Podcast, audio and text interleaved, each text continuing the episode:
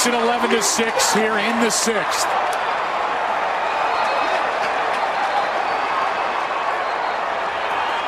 His third hit of the night, his first home run of this World Series. And this thing was blasted.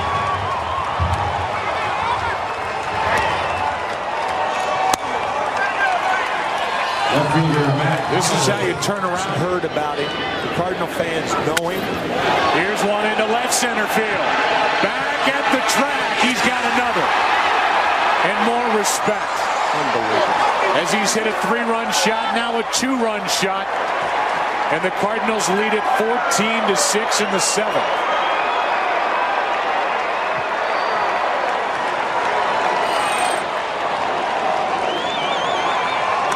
Four for his last four at bats. Five RBIs, three runs scored. And Albert Pujols, after being hitless through the first two games, is heating up. a base hit did the same in the fifth, a three-run rally, and then hit a three-run home run in the sixth and a two-run shot in the seventh.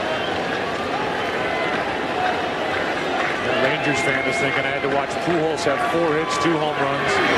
Then he hits me, and here goes one into left. How about three on the night? In a row. A three-run shot, a two-run home run, and now a solo blast. And Albert Pujols has tied Reggie Jackson with three home runs against the Rangers in Game Three.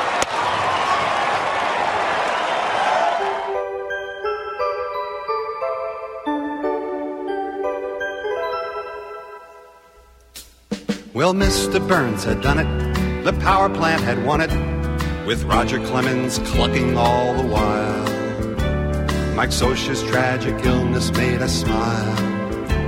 While Wade Boggs lay unconscious on the barroom tile. We're talking softball. From Maine to San Diego, talking softball. Mattingly and Conseco. Ken Griffey's grotesquely swollen jaw. Steve Sachs and is running with the law. We're talking Homer, Ozzy and the Straw. We're talking softball from Maine to San Diego. Talking softball, Mattingly and Conseco. Ken Griffey's grotesquely swollen jaw. Steve Sachs and is running with the law. We're talking Homer, Ozzy and the Straw.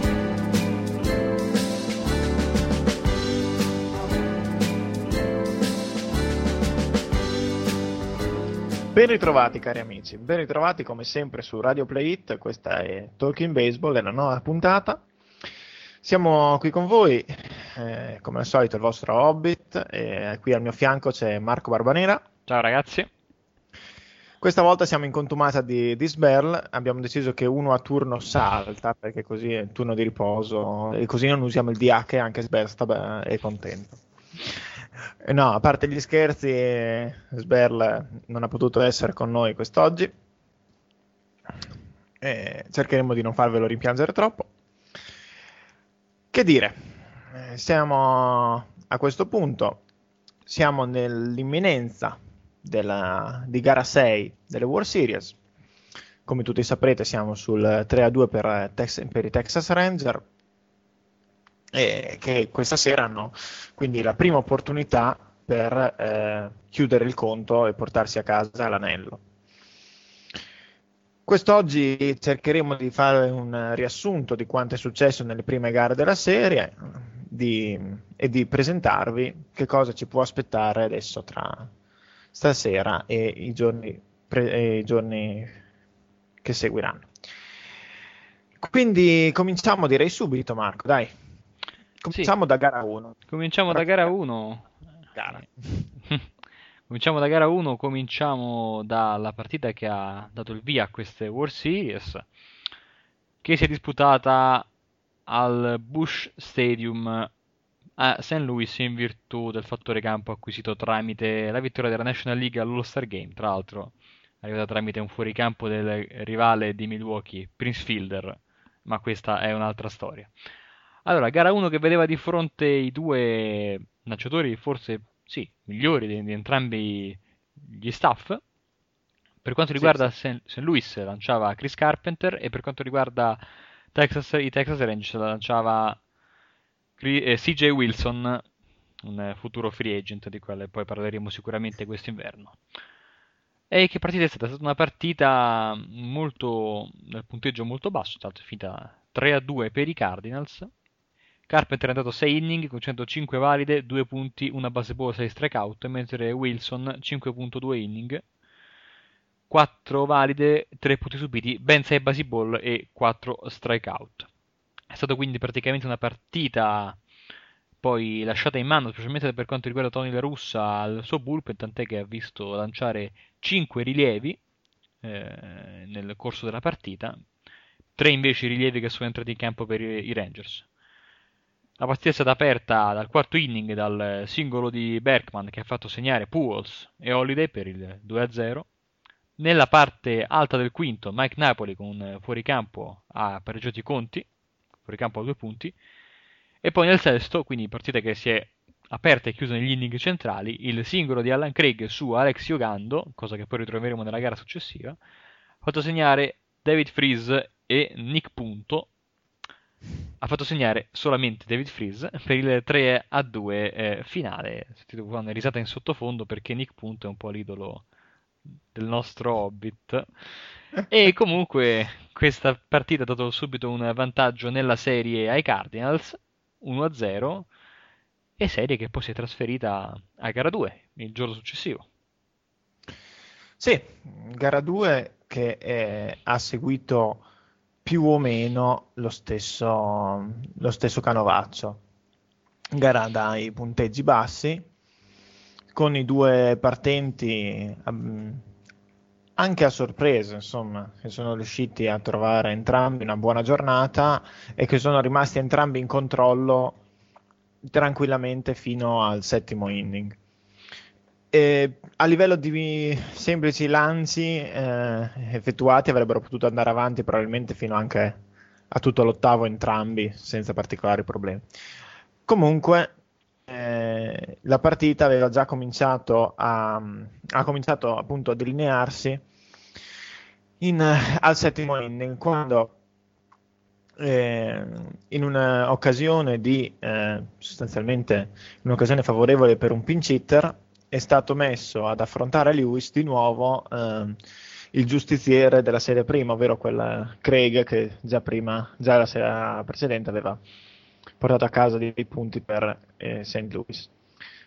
A quel punto Washington corre ai ripari e invece che lasciarlo affrontare a Lewis eh, schiera di nuovo Gando in un uh, abbastanza inconsueto rematch di una in questa inconsueta rivincita del duello mh, effettuato la sera prima, che però finisce allo stesso identico modo. Craig va di valida ed entra un punto.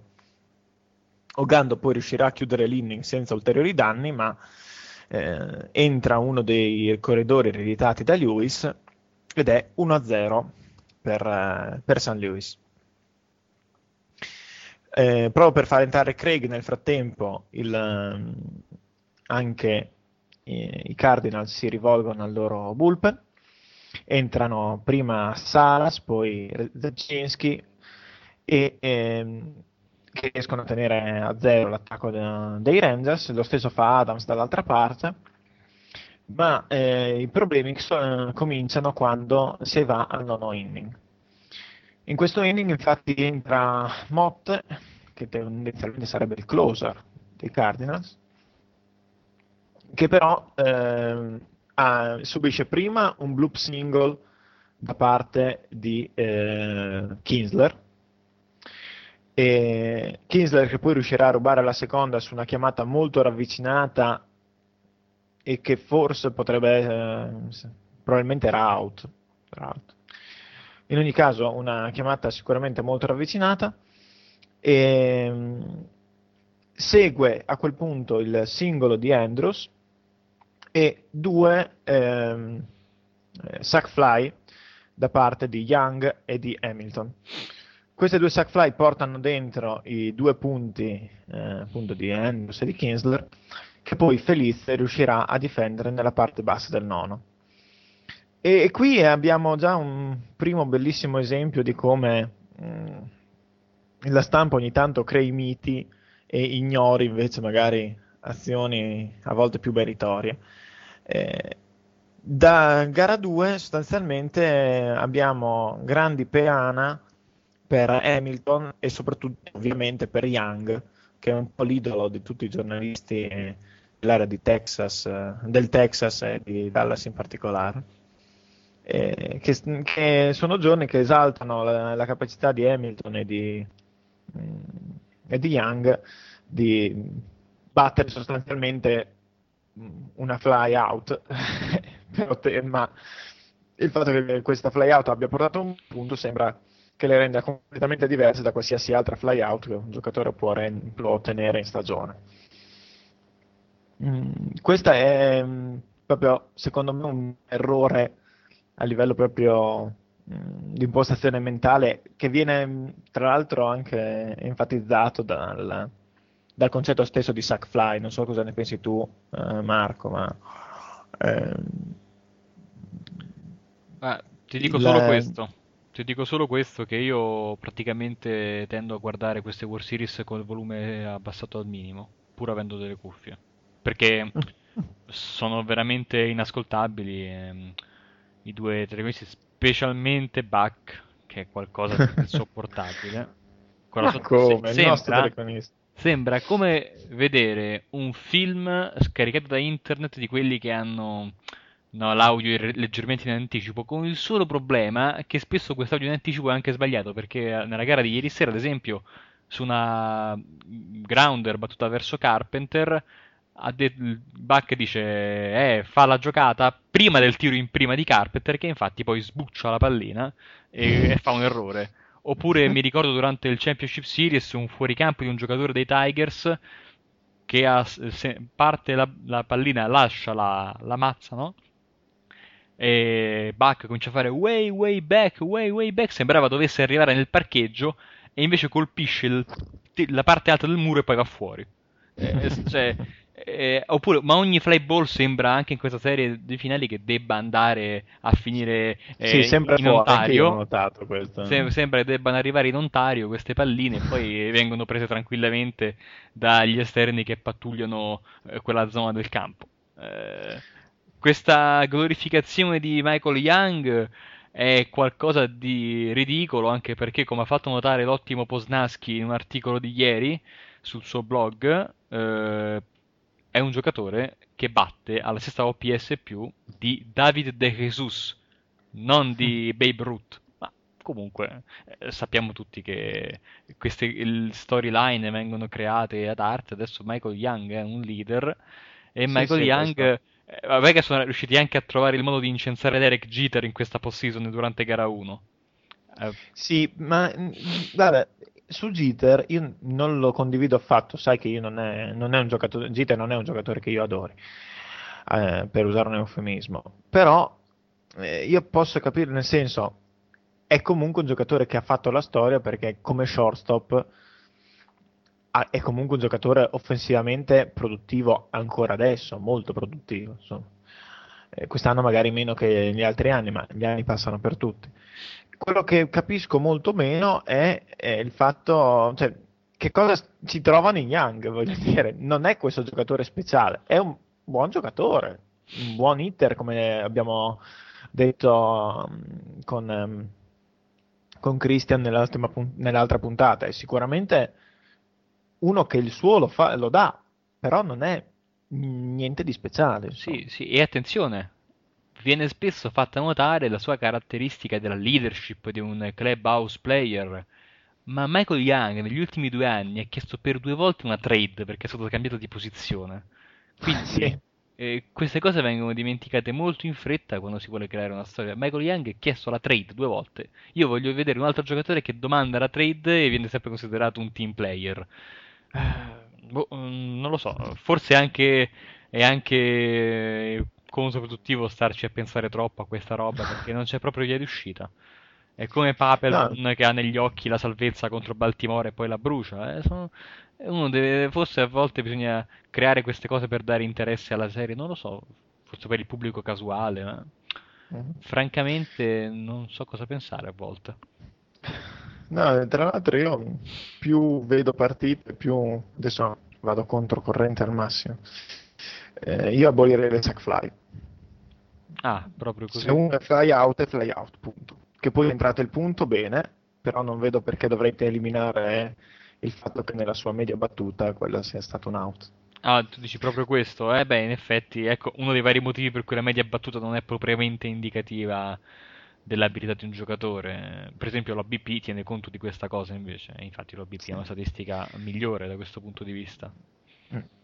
Nel senso, voglio dire, se eh, Young fosse andato al piatto, senza nessuno in base, e avesse battuto quello che ha battuto, sarebbe andato a fly out e avrebbe chiuso l'inning. Mm-hmm e invece è andato a battere con meno di due out e ha potuto buttarlo in aria a caso ed è entrato un punto. Cioè. Esatto, sai, il problema è che leggendo anche su vari forum la concezione comune è che un giocatore vada al piatto per battere la sack fly, cioè come se uno dice vado lì adesso batto una sack fly, invece sappiamo, eh, tu lo sai meglio di me, anche perché giochi, che non è così automatica la, la questione, non è che vado lì al piatto e dici va, mo Carpenter qualunque cosa mi lancia gli faccio una sack fly, va, così. Non faccio il fuoricampo per carità, facciamo una sack fly perché sono un giocatore di squadra. E invece non è così automatica la cosa. Assolutamente no. Anzi, tante volte con l'idea di alzarla per forza per mandarla quantomeno lontano, che ci può essere come idea, però solitamente non è particolarmente produttiva perché eh, si va ad alterare poi anche involontariamente lo swing e rischi di Mm, non prendere proprio semplicemente la pallina o sbucciarlo o fare cose peggiori di quanto avresti fatto cercando di battere normalmente. Quindi, insomma, se fosse così facile controllare quello che si ottiene da una battuta, probabilmente avremmo tanti battitori con 600, 700, 800 di media. Insomma. Esatto, è che eh, il perché poi la Babip è così importante. Perché esatto.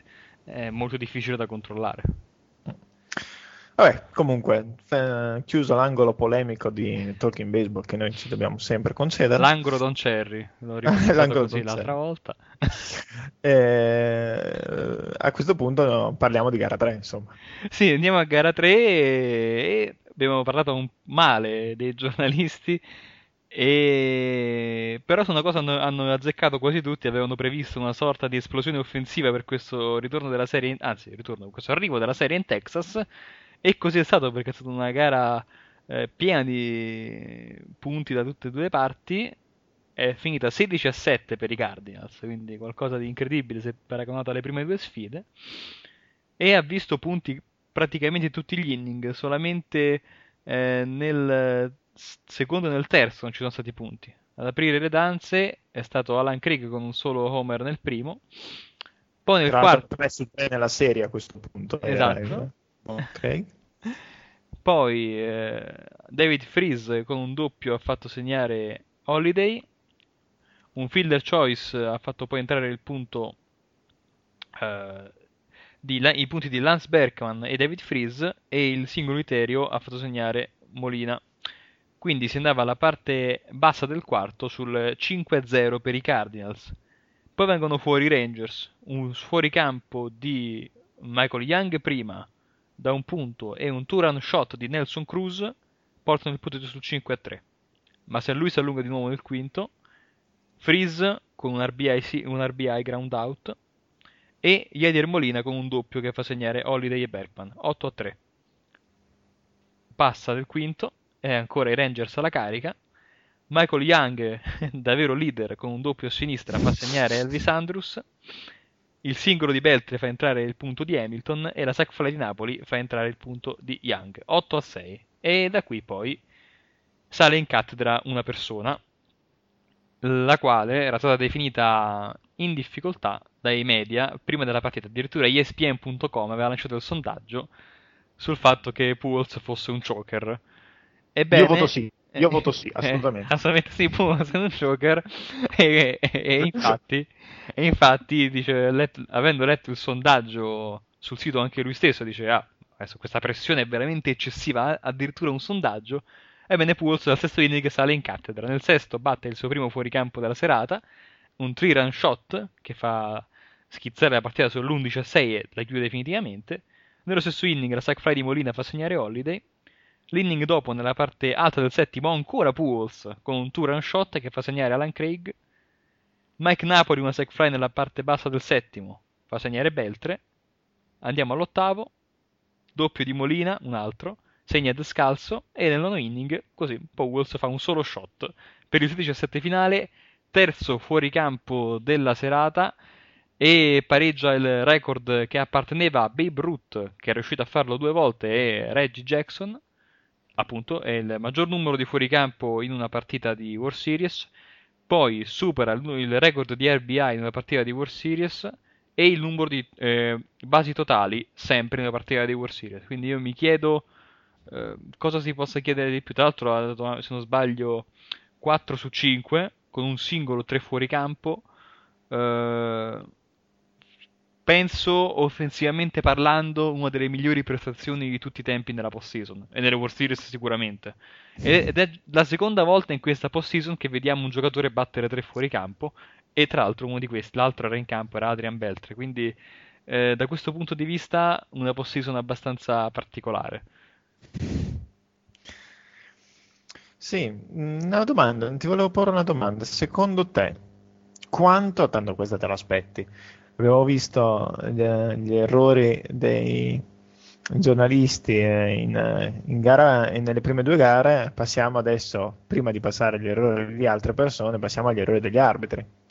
Quanto ha influito su questa partita l'errore eh, dell'arbitro in prima base? Ricordiamo l'azione avevamo eh, un out nella, eh, nel secondo inning eh, punteggio di 1-0 già per eh, St. Louis, mm, grand out su Kinsler, tiro fuori bersaglio di Kinsler, Napoli dalla prima base si allunga per prenderlo e va con il tag a eliminare il eh, corridore dei, dei Cardinals.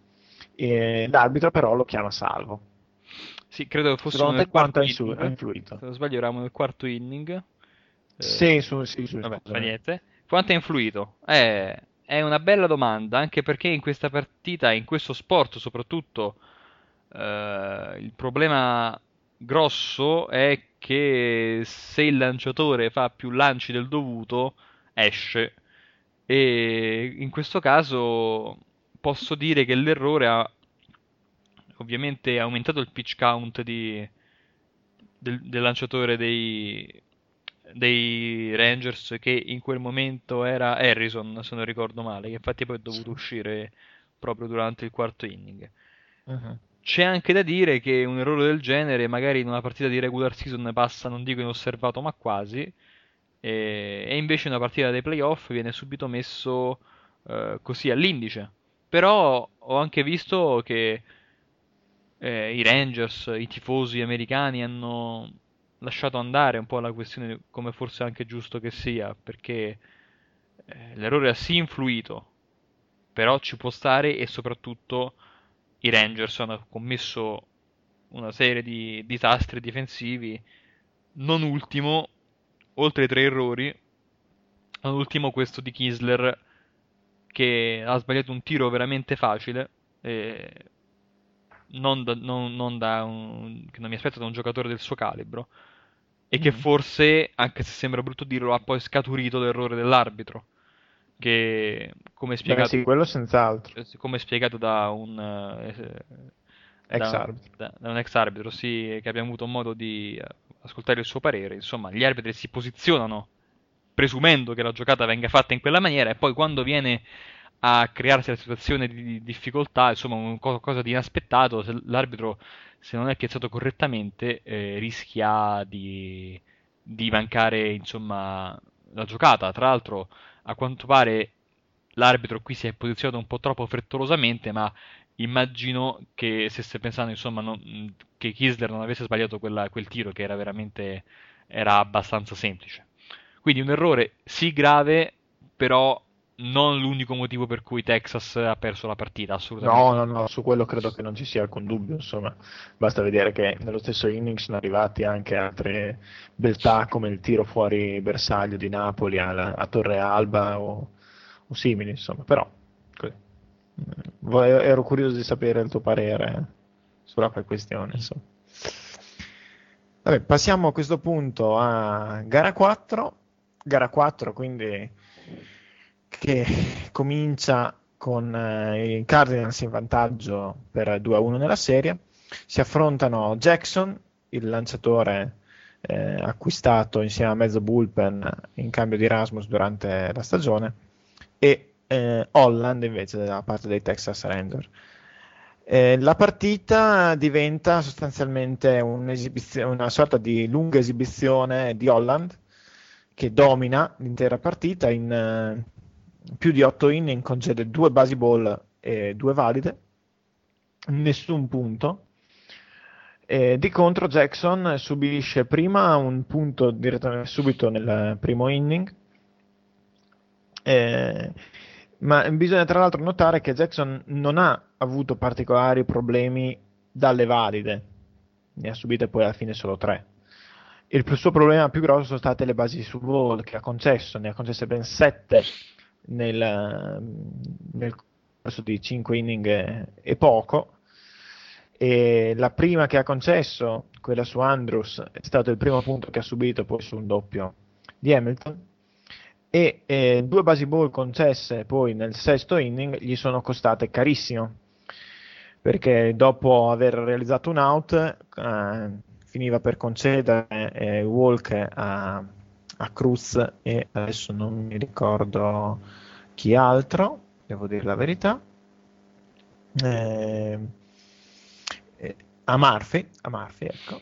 E il, il, problema è che subito dopo arrivava Mike Napoli a battere. La russa decideva di affrontarlo con Box rivolgendosi al suo bullpen, eh, ma Napoli salutava eh, l'appena arrivato eh, Box con un home run che poi andava praticamente a chiudere la partita. 4-0 al sesto inning, eh, Holland non aveva problemi poi ad andare avanti fino all'ottavo.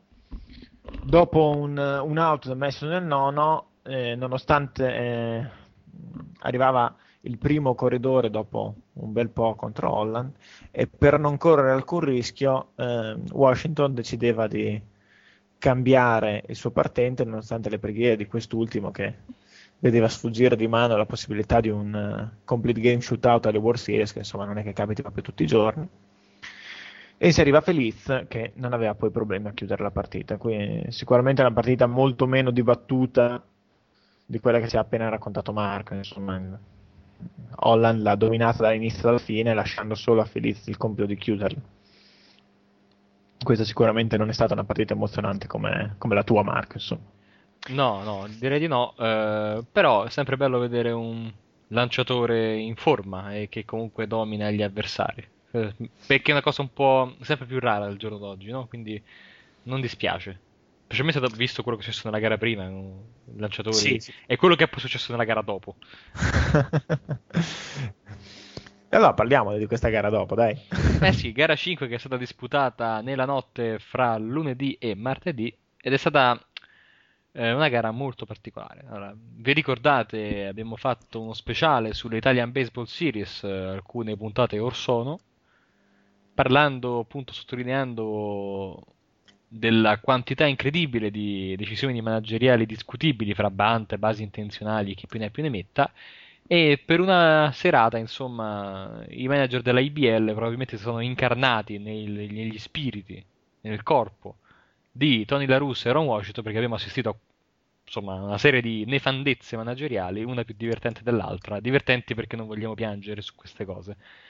Divertenti abbiamo... perché non siamo coinvolti, non siamo tifosi dell'una e dell'altra. Sì, direi che abbiamo visto di tutto.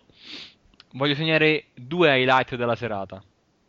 Due dei momenti. A parte che abbiamo avuto il record di basi intenzionali per una partita delle World Series: 6, 3 solo ad Arbor Pools. Sì, per, per dare un'impressione. Allora, eh, una testa, ex equo. Eh, a Ron Washington il momento più bello è stato quando con Pujols al piatto e un out appena registrato da un uh, caught stealing, Pujols aveva anche uno strike, quindi Pujols al piatto, uno strike e corridore appena eliminato, si dà la base ball a Pujols senza alcun motivo, con uno strike già sul conto a basi vuote. Una delle tre basi ball eh, che poi vengono concesse al fuoriclasse dei Cardinals. Una decisione alquanto strana. Già eh, a me personalmente non piace mettere corridori sulle basi in nessun, nessuna situazione. Un po' forse così rigido su questa posizione. E il problema è che dopo, insomma, veniva, se non sbaglio, Mazzolli, quindi non proprio l'ultimo degli sfigati. E quindi concedere un'occasione in più ai Cardinals eh, mi, è, mi, è, sembrata qualcosa di eh, quantomeno singolare. Tra l'altro, i Cardinals hanno rischiato seriamente di fare punto in quell'inning, poi sono salvati i Rangers. E invece, per quanto riguarda i Cardinals e quindi per quanto riguarda Tony La Russa, il premio di decisione più bella della partita è il fare entrare un lanciatore, cioè Lance Lynn, per lanciare una base intenzionale e poi toglierlo subito. Ehm, non ho idea, insomma, sì. Guarda, io ti posso dire questo. Eh, La Russa si è giustificato dicendo che nel dugout non hanno sentito i suoi ordini al telefono, al che un giornalista ha ironizzato chiedendo ma scusate, ma ne, vicino al dugout cosa c'erano? Gli ACDC in concerto o cosa? ah, è vero, è vero, è vero, ho letto questa cosa. è vero, è vero. Tra l'altro, eh, non so, eh, Zepczynski aveva appena concesso un... Eh, lo pronuncio bene, no? Se non sbaglio. Sì. Tu no, sei con... autorizzato per il momento. Ecco. Zepczynski aveva appena concesso il fuoricampo a Napoli, se non ricordo male, e poi ha messo Lin per fare questa IBB e poi ha messo Mott, no? eh, eh poi Tony La Ruzza ha anche cambiato versione perché poi ha detto, eh ma... Eh, non... Doppio comunque, non il fuoricampo. Eh? Sì, giusto, hai, hai ragione insomma Tony La Russa è un po' confuso. Tra l'altro giustamente gli hanno detto come si fa a, conosc- a confondere Lin con Mott al telefono? Ma anche sì, tra l'altro non è che abbiano proprio nomi e... cioè, tra Zevcinski sfido chiunque a confonderlo con qualcos'altro. Mott e Lin vabbè. tra l'altro qualcuno ha consigliato di mettere nel, nel telefono del, nel dugout una sorta di tipo quei un risponditore automatico esatto, e ad ogni numero corrisponde il pitcher che poi deve essere selezionato per, per, mettere, per fare entrare in campo. Comunque se, se... vuole Marco Repsinski prima uno. Se vuole Jason Motte prima due. Il, se, secondo alcuni in realtà tutto questo pastrocchio è in realtà una scusa per, di Tony La Russa per eh, guadagnare tempo per far entrare Jason Mott. Quindi una sorta di eh, perdita di tempo così ai limiti de- della legalità proprio. Ha sprecato un lanciatore e ha messo poi Jason Mott. Questo hanno detto alcuni. Io francamente quasi non voglio indagare sul perché di questo, ma abbiamo visto tante altre cose, per esempio appunto nell'azione di prima che ha dato la base bolla intenzionale a, a Pools con uno strike, la decisione di far correre il giocatore in prima con Pujols al piatto è qualcosa di completamente folle. Ora eh, hanno detto... Già quello è effettivamente assurdo. Eh, infatti, infatti, dall'errore, dalla follia di Tony La Russa, o dicono di Albert Pujols perché forse è stato Pujols a chiamare l'hit and run. E Washington dice: Vabbè, grazie, adesso ne faccio una anch'io. Mandiamo in base Pujols gratuitamente, no? Ma spiegatemi una cosa, cioè Puols chiama i giochi ai suoi compagni? Eh, Manager lì cosa ci sta a fare? Eh, infatti, infatti. Eh, uno non, non, sa, non, si sa che dire in questi casi. Manager pagati e incensiti dalla stampa. Tra l'altro, interessante notare come la differenza di trattamento riservato ai giocatori e ai manager. Se un giocatore sbaglia una partita di post-season è un choker. Se un manager fa disastri eh, sempre per le sagge parole di John Heyman, è una brutta partita, forse la peggiore del più grande manager di tutti i tempi. Quindi è fatta una vaccata clamorosa, però a una molte. E questo signor Heyman è arrivato anche ad incensare Ron Washington dicendo le sue quattro basi ball geniali. Poi la decisione, la dec- questa è stata bellissima, la decisione di mettere Napoli contro Zepczynski. Ma ma come ha fatto? Cioè, eh, line up gira, no? Non è che poi ha detto alla russa non togliere Zepchinski contro Napoli. Eh, quella è una cosa che decide il manager dei Cardinals, quindi il merito di, di, di Washington nel tenere, tenere, non so, doveva mettere un pinch hitter. Non, non lo so, no, questa, questa è gente pagata. Avesse, avesse messo Napoli come pinch hitter, potrei pure capire, ma cioè, era il normale turno di battuta, cioè, cosa c'era di... Questo è un signore che scrive per Sport Illustrated, non per il Corriere dei Piccoli, quindi è anche pagato bene eh, per mm. scrivere questa, questa, immondizia. Sì, mi sento tanto, tanto non capisce l'italiano, quindi posso dirlo. Te la cavi in questa maniera immonda, vabbè.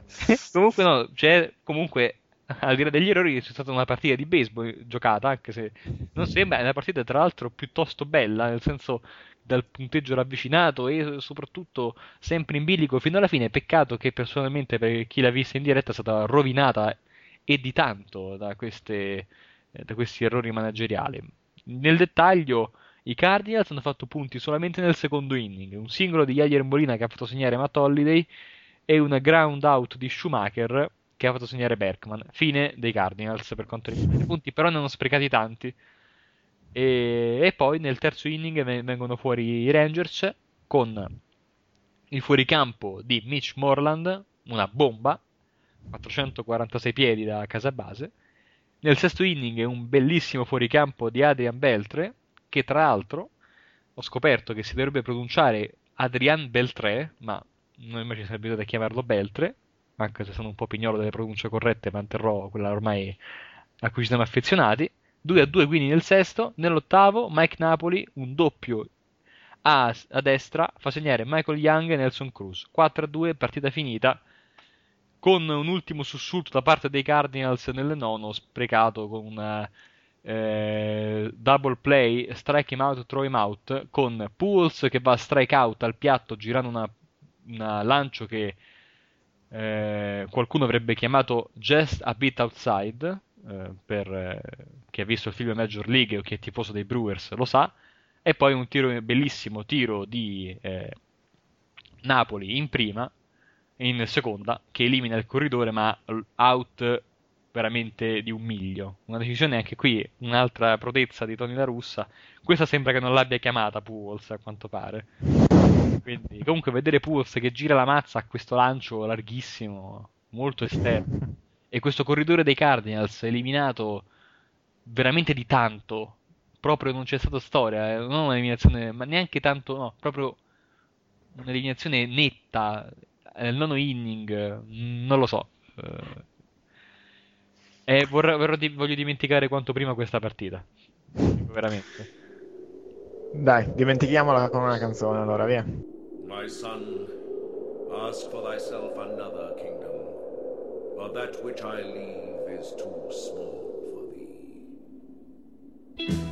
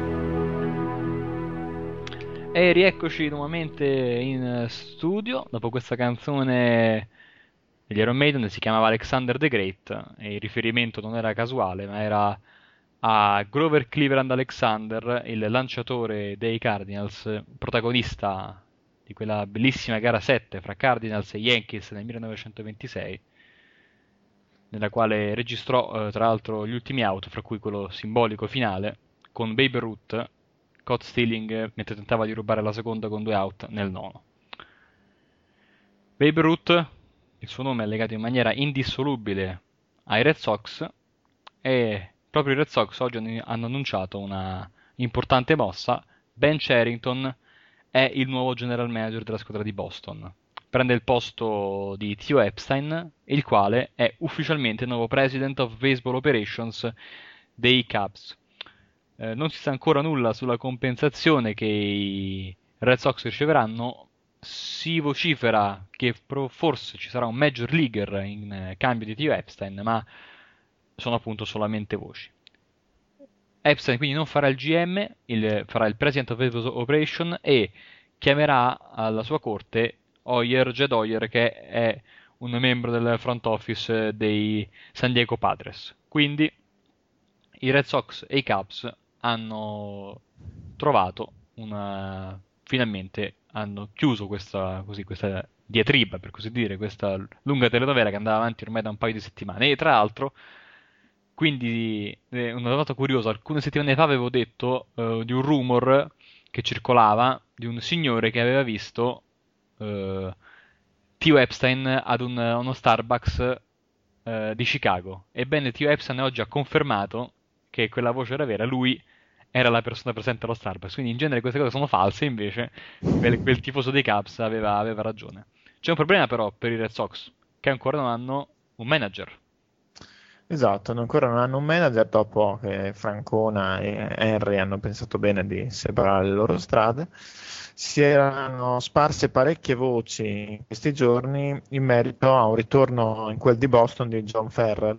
Ferrell che è l'attuale manager da ormai un anno dei Toronto Blue Jays, ma che ha un passato uh, di lunga collaborazione con i Boston, in particolare negli ultimi anni era il pitching coach della squadra dei Red Sox. Eh, tra l'altro le voci erano state mh, amplificate dal fatto che i Blue Jays hanno una, pubblicamente una politica eh, diversa dalla maggior parte delle squadre MLB e che consente ai loro dipendenti di eh, fare liberamente interviste, le cosiddette, quelli che noi chiameremmo i colloqui, i colloqui di assunzione diciamo, con altre squadre.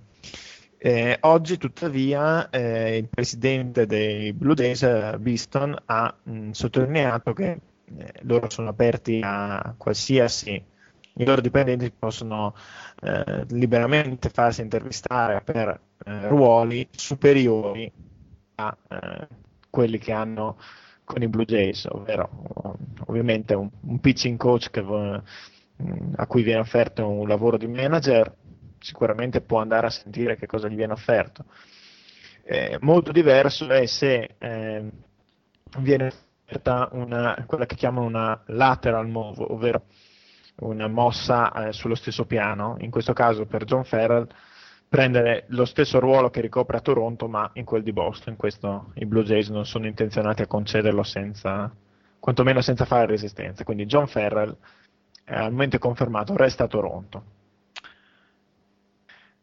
Nel frattempo, sempre a proposito di eh, movimenti nei front office, Omar Minaya, il vecchio amico di, del nostro Marco, eh, cerca lavoro e, e, pare che sia tra i candidati mh, mm, dei Los Angeles Angels, non peraltro l'ultimo dei candidati, insomma, ha un, sua, ha un suo valore la sua candidatura.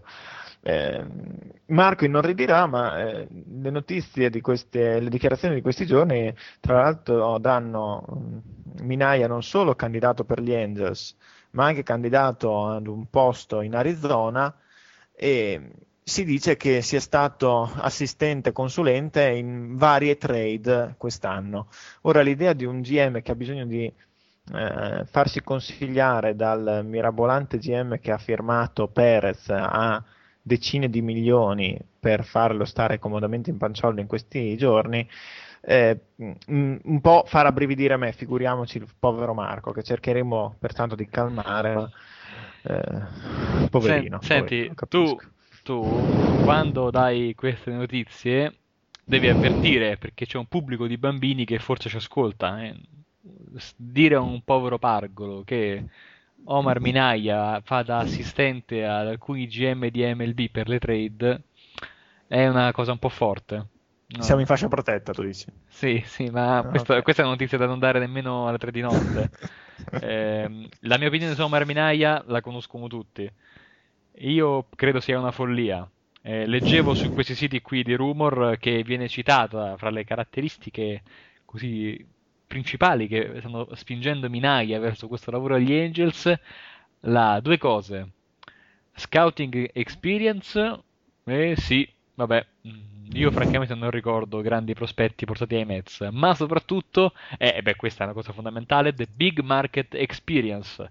Quindi Minaya ha, ha lavorato malissimo in, eh, a New York, però ha fatto esperienza in un big market, quindi por- già allora i poveri tifosi degli Angels hanno dovuto eh, subire per anni Tony Reggins, ho detto, autore di alcune trade spettacolari, fra cui quella di Vernon Wells per Mike Napoli. Eh, però questa, così, questa sfortuna è stata un po' addolcita dal fatto di giocare in una division facile, secondo me, che quindi nel corso degli anni ha garantito tante vittorie, playoff quasi sempre, tranne negli ultimi due anni.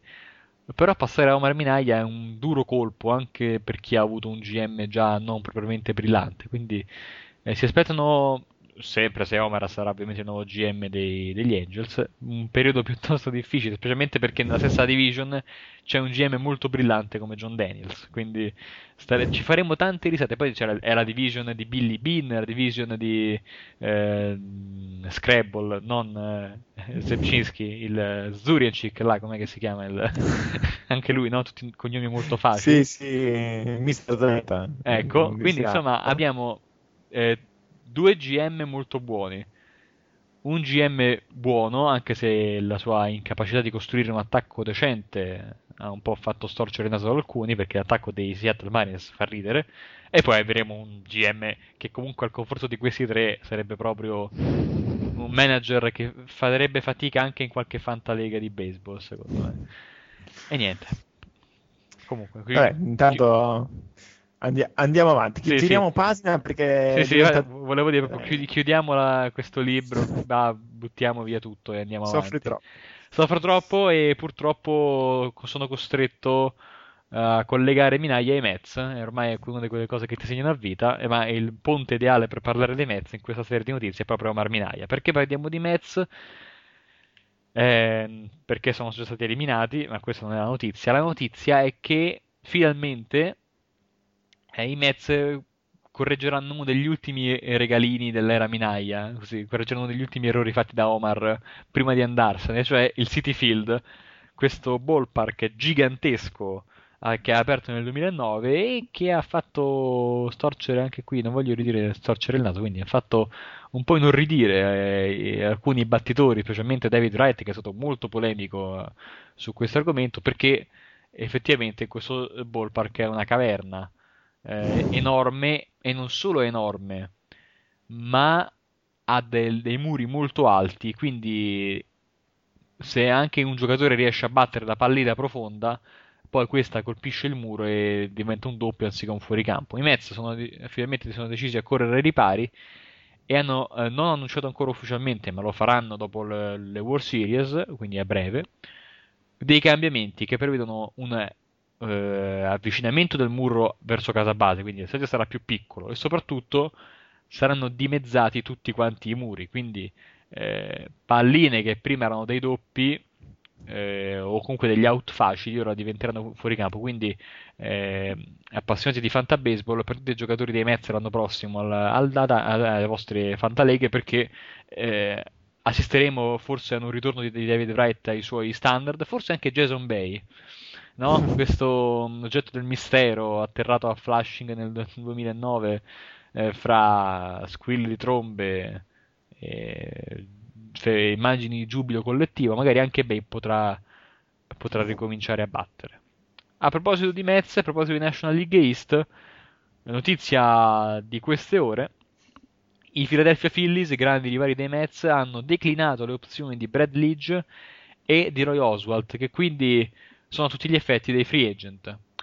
Neanche verrà offerta loro l'arbitration, secondo me, quindi a partire dal, eh, da 5 giorni dopo la fine delle World Series saranno sul libero mercato e tutti quanti potranno offrire loro un contratto. E lo stesso hanno fatto i Twins con Joe Nathan, eh, l'ex closer della squadra del Minnesota. Sempre per quanto riguarda la free agency che si avvicina ormai a, eh, a, insomma, molto velocemente, eh, pare quasi certo, anche se la notizia ormai era scontata, che Yu Darvish, il pitcher eh, nippo-iraniano degli Hokkaido Nippon Fighters, sarà messo sul mercato dalla sua squadra e quindi assisteremo, come abbiamo fatto per Matsuzaka qualche anno fa, a una, una bidding war con le squadre che offriranno tanti soldi per garantirsi l'esclusività, uh, l'esclusiva per negoziare un contratto con l'asso giapponese, che quindi probabilmente sarà in America l'anno prossimo. Yu, tu non hai idea di quanto sia bello giocare e vivere a Toronto. Ti giuro, guarda, è bellissimo. Vieni a Toronto, dove tra l'altro troverai anche José Bautista e il suo recente secondo anche Aaron Award consecutivo. no, ci colleghiamo, mi collego un attimo a questa, a questa notizia. L'Enkeron Award, ovvero il premio dato al uh, miglior uh, hitter della Lega, non, non stiamo parlando dell'MVP, ma uh, solo al giocatore di posizione migliore della, della sua produttività battuta. E per l'America League appunto ha vinto José Bautista di Toronto, per eh, la National League ha vinto Matt Camp dei Dodgers. Due giocatori reggi da ottime stagioni, quindi senz'altro si può dire che il premio siano meritati per entrambi. Concordo pienamente. Eh, altra notizia, il Roberto Clemente Award è andato invece al, a Big Papi David Ortiz. Quindi un riconoscimento anche per il vecchio closer de, dei Boston, che va anche lui in scadenza di contratto, tra l'altro, quindi sarà un altro dei pezzi pregiati di questa off-season. Off-season che vi racconteremo poi già nella prossima puntata, perché prossima puntata tra 15 giorni, come al solito di mercoledì, eh, dove vi faremo un riassunto di quanto è accaduto eh, nelle ultime partite della post-season.